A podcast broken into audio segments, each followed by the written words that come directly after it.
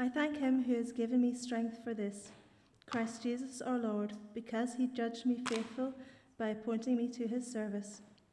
Though I formerly blasphemed and persecuted and insulted him, but I received mercy because I had acted ignorantly in unbelief. And the grace of our Lord overflowed for me with the faith and love that are in Christ Jesus. This saying is sure and worthy of full acceptance that Christ Jesus came into the world to save sinners, and I am the foremost of sinners. But I received mercy for this reason, that in me, as the foremost Jesus Christ, might display his perfect patience for an example to those who were to believe in him for eternal life. To the King of ages, immortal, invisible, the only God, be honour and glory for ever and ever. Amen. Uh, one of the questions we discussed at our Bible study uh, on a Wednesday evening about a week or so ago uh, was, was this question How would you use this passage that we've read this morning to comfort people that feel that they have gone too far and that they are beyond redemption? Many people feel that way. Maybe you've felt this way in your life sometimes. This time, it's over. This time, I've gone too far with God. This question is, is basically the following How can this passage help us to deal with our past?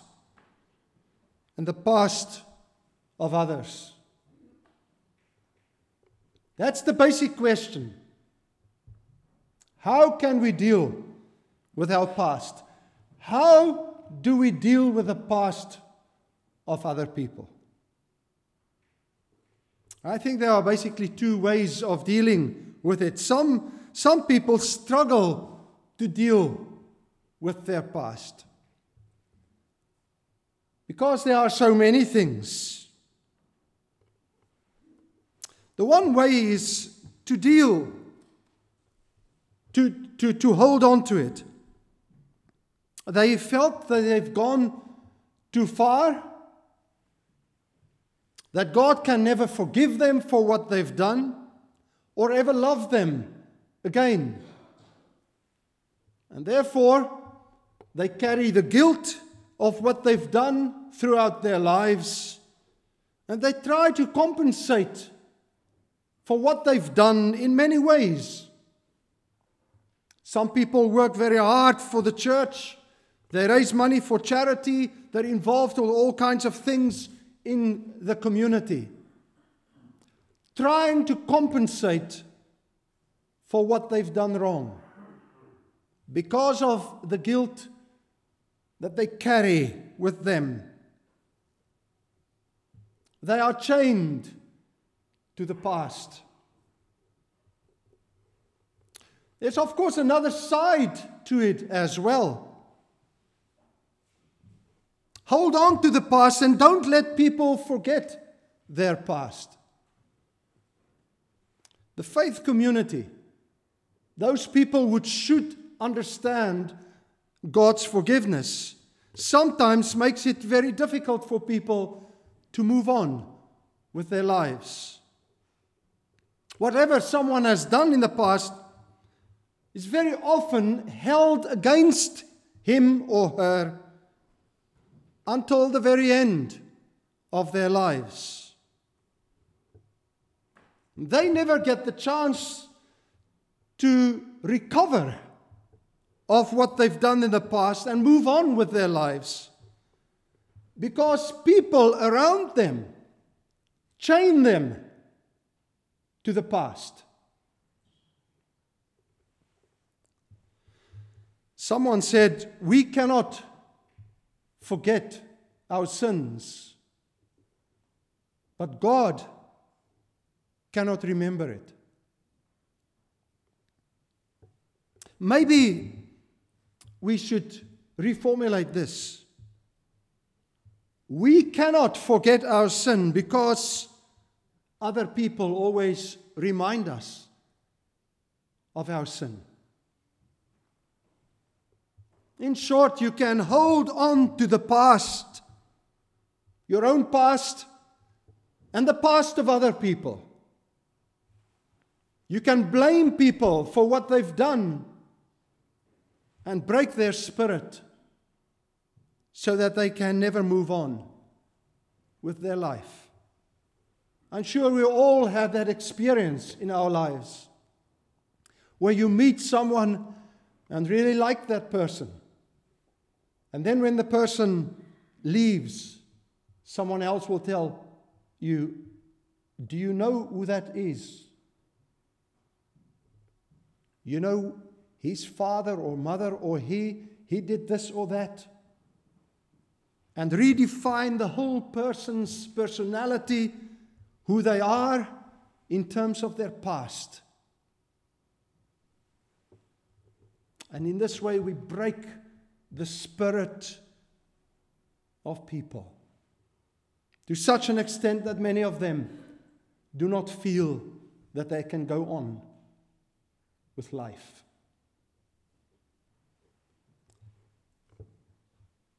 There's another way of dealing with it, and this passage helps us to understand it. Remember the past. But when you remember it, you should respond in a specific way. Celebrate the grace of God. If you look at this passage, it starts with a specific thing and it ends with a specific thing. It starts with these words I thank Christ Jesus our Lord, who has given me strength, that he considered me trustworthy, appointing me to his service. He doesn't thank God, he thanked Jesus Christ, the one that he met on the road to Damascus. And then he ends this passage with doxology, with praise to God. Now to the King eternal, immortal, invisible, the only God, be honor and glory forever and ever. And why does he say that? Why does he thank God? And why does he breaks out in praise and thanksgiving? He explains it in the, in the verses in between these two verses that I've just quoted. Listen to what Paul says, because he explains the heart of the gospel of Jesus Christ. And if you misunderstand this in your life, you will always be chained to the past. What is this heart? He says, Here is a trustworthy saying that deserves full acceptance. Christ Jesus came into the world to save sinners, of whom I am the worst. There's a total misconception amongst many religious people, Presbyterians, Catholics, charismatic people, it doesn't matter. That we should actually read this, these words Christ Jesus came into the world to save righteous people, good people, church people. No, he came to save sinners. This, these words, he, he, here is a trustworthy saying, is, a, is an expression that he uses a few times in his letter to Timothy. And twice he uses it specifically to explain this undeserved grace of God to sinner people. In Titus chapter 3, he says, He saved us not because of the righteous things we had done, but because of His mercy. So that having been justified by His grace, we might become heirs, having the hope of eternal life. This is a trustworthy saying.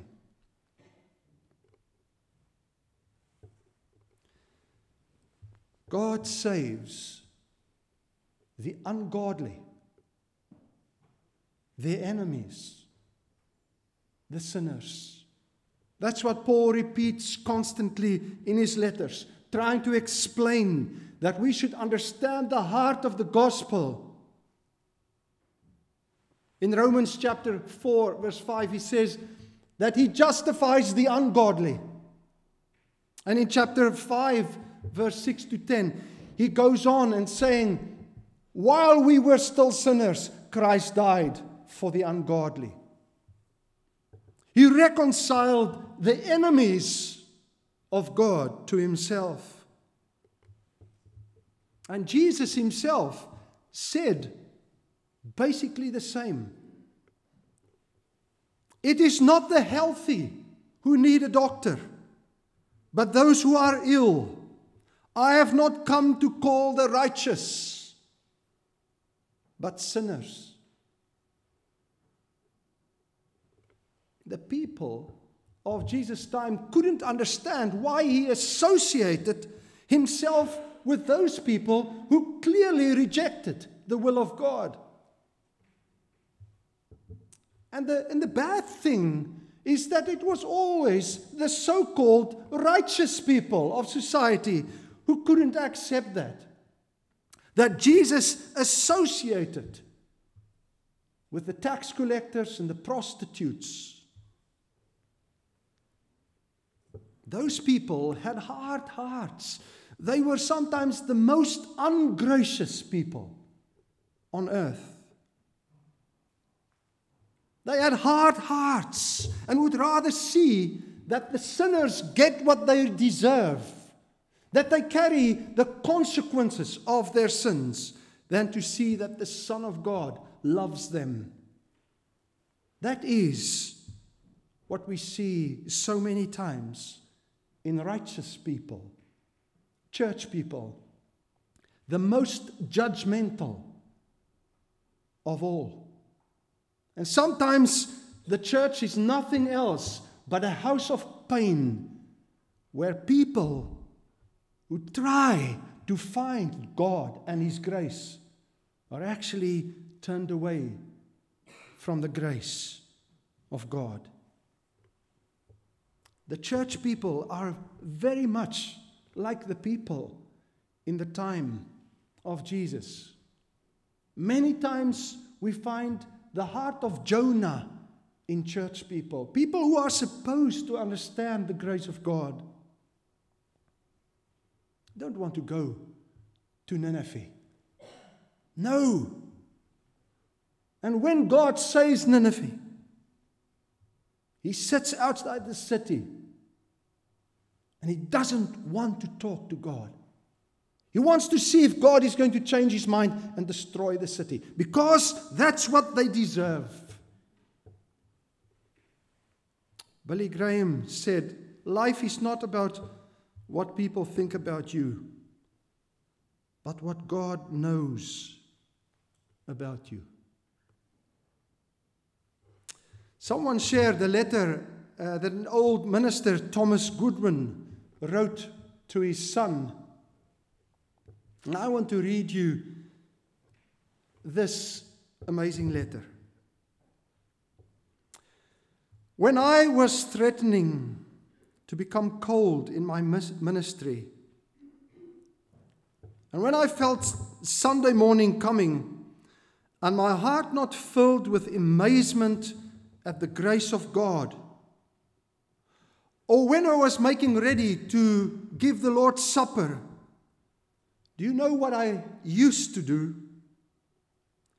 I used to take a turn up and down among the sins of my past life and I always came down again with a broken heart and a humbled spirit, ready to preach, as it was preached in the beginning, the forgiveness of sins. I do not think I ever went up the pulpit stair that I did not stop for a moment and take a turn up and down the sins of my past years. I do not think that I ever planned a sermon that I did not take a turn around my study table and look back at the sins of my youth and all my life down to the present. And many a Sunday morning, when my soul had been cold and dry for the lack of prayer during the week, I turned up and down in my past life before I went into the pulpit. Always broken in my heart. And that made me close, those things that made me close for the gospel. I first looked and remembered the grace of God before I began to preach.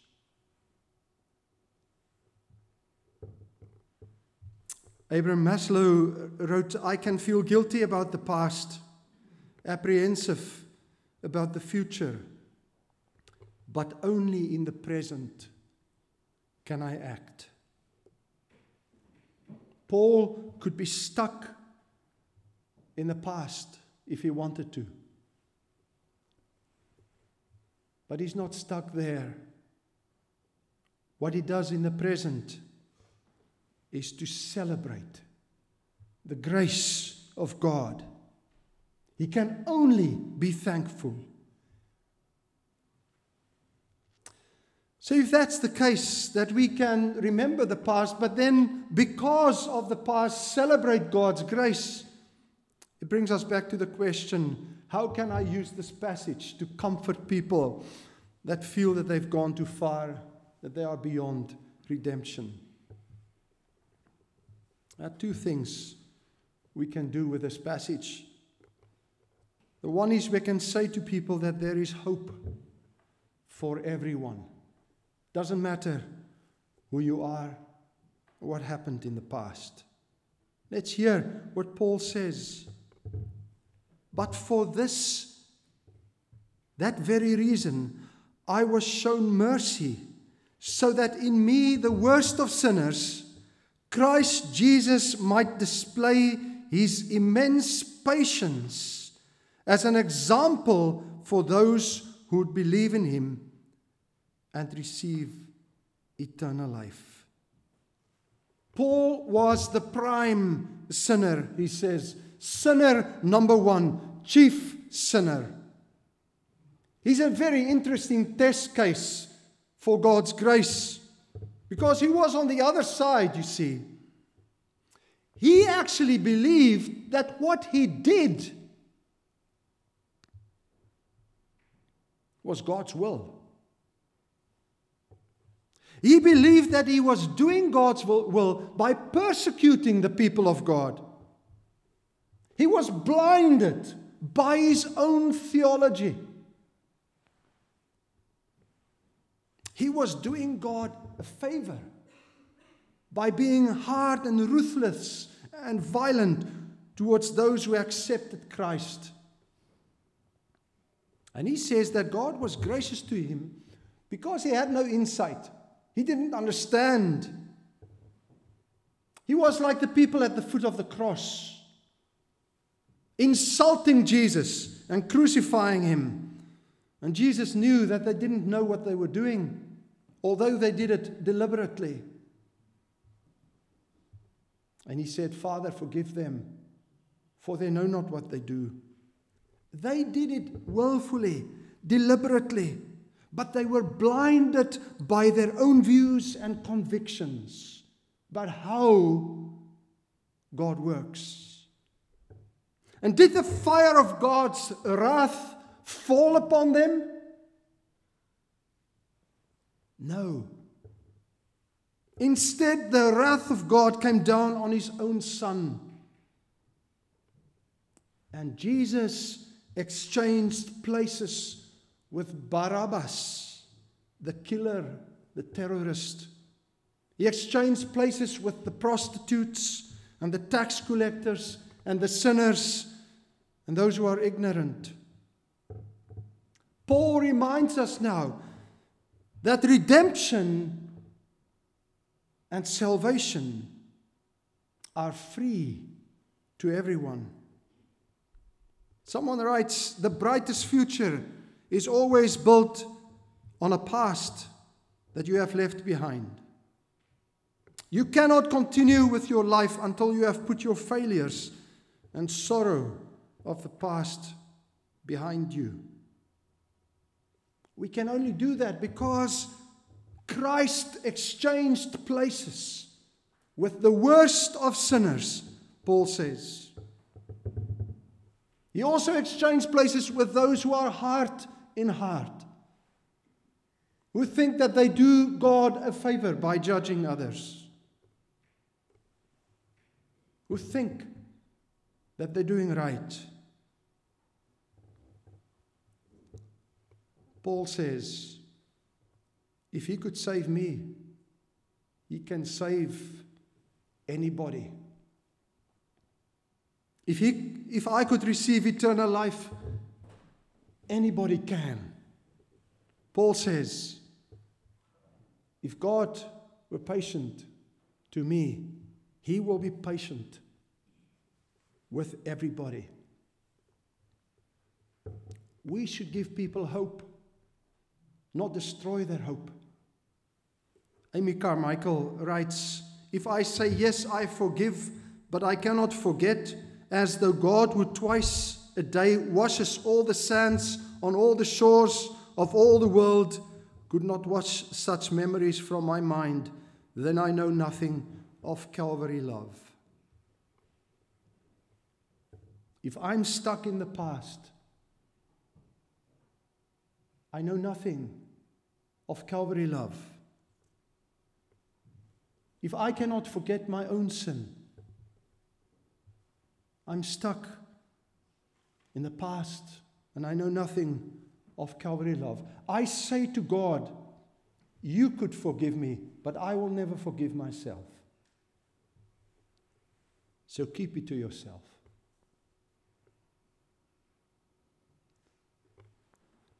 The second thing is that we can do with this passage is to say, grace makes us allies of God. If we read in this passage, it's like God being a sculptor, changing the life of Paul into something absolutely beautiful. Listen to what he says in verse 13 and 14. Even though I was once a blasphemer and a persecutor and a violent man, I was shown mercy. And this mercy, this grace of our Lord, was poured out on me abundantly along with faith and love that are in Christ Jesus. The blasphemer become, became a man of faith. The persecutor, the violent man, became a man of love in Christ Jesus. I thank Christ Jesus our Lord. He says, who has given me strength that he considered me trustworthy, appointing me to his service. Look at three words just in this, this verse. He gave me the strength. It reminds us of, of the words in Philippians chapter 4 I can do anything, everything through Christ who gives me strength. There was a teacher who had big problems with her class and they constantly said, like many of our children, I can't, I can't. And you know, many people who just say, I can't. So she said, let's have a funeral. So you write on a piece of paper, I cannot. And then they, they buried all those papers. And from then on, when someone says, I can't, she, she replied, We buried it. It's gone. It doesn't exist anymore. Because through Christ, He gives me the strength the strength to be in his service. He considered me trustworthy. He gave me the honor to stand beside him as an ally in his service. It's told that a, if a Spartan had a victory at, at the games, he had the honor to stand next to the king of Sparta in a battle. And during an ancient Olympic Games, a certain Spartan wrestler were offered a large bribe to lose the, the wrestling ma- match. But he refused. And he won it. And then someone said, What did you get from this now? You won the match, but what do you have in your pocket? And he replied, The honor to stand beside my king. What, a, what, a, what a, an amazing thing that God does in our lives when we begin to understand His grace. He doesn't only give us strength, but He also considers us to be trustworthy. Doesn't matter what our past was. And then the third word appointing me to his service. There is no one in this church that cannot stand in the service of God. No one is worse than anybody else. We are all sinners, saved by God's grace. You know that John Newton, the author of the, of the uh, song Amazing Grace, was the captain of a slave ship before he became converted. And he wrote the words for his own tombstone. And this is what's written there John Newton, Clerk, once an infidel and libertine, a servant of slaves in Africa, was by the mercy of our Lord and Savior Jesus Christ preserved, restored, pardoned, and appointed to preach the faith he had so long labored to destroy. Isn't that amazing? That God uses ordinary sinner people saved by His grace in His service. Paul says this is a trustworthy saying. It deserves full acceptance. He came into the world to save sinners, of whom I am the worst. And He has given me the strength. He has considered me trustworthy and appointed me to His service. If that's true in your life, if you understand the heart of the gospel of Jesus Christ, has the time not come to celebrate it? To celebrate it more in your life. Celebrate it with the people of God. Sing from your heart when we are here together in the church. Sing from your heart when you're at home. Celebrate the grace of God in your life. And then celebrate the grace of God in the lives of other people. Do not chain them to the past. Don't only give them a second serve, a second chance, but over and over and over again, as God does with you. And never stand in their way to serve the Lord with passion, and with love. Let's pray together.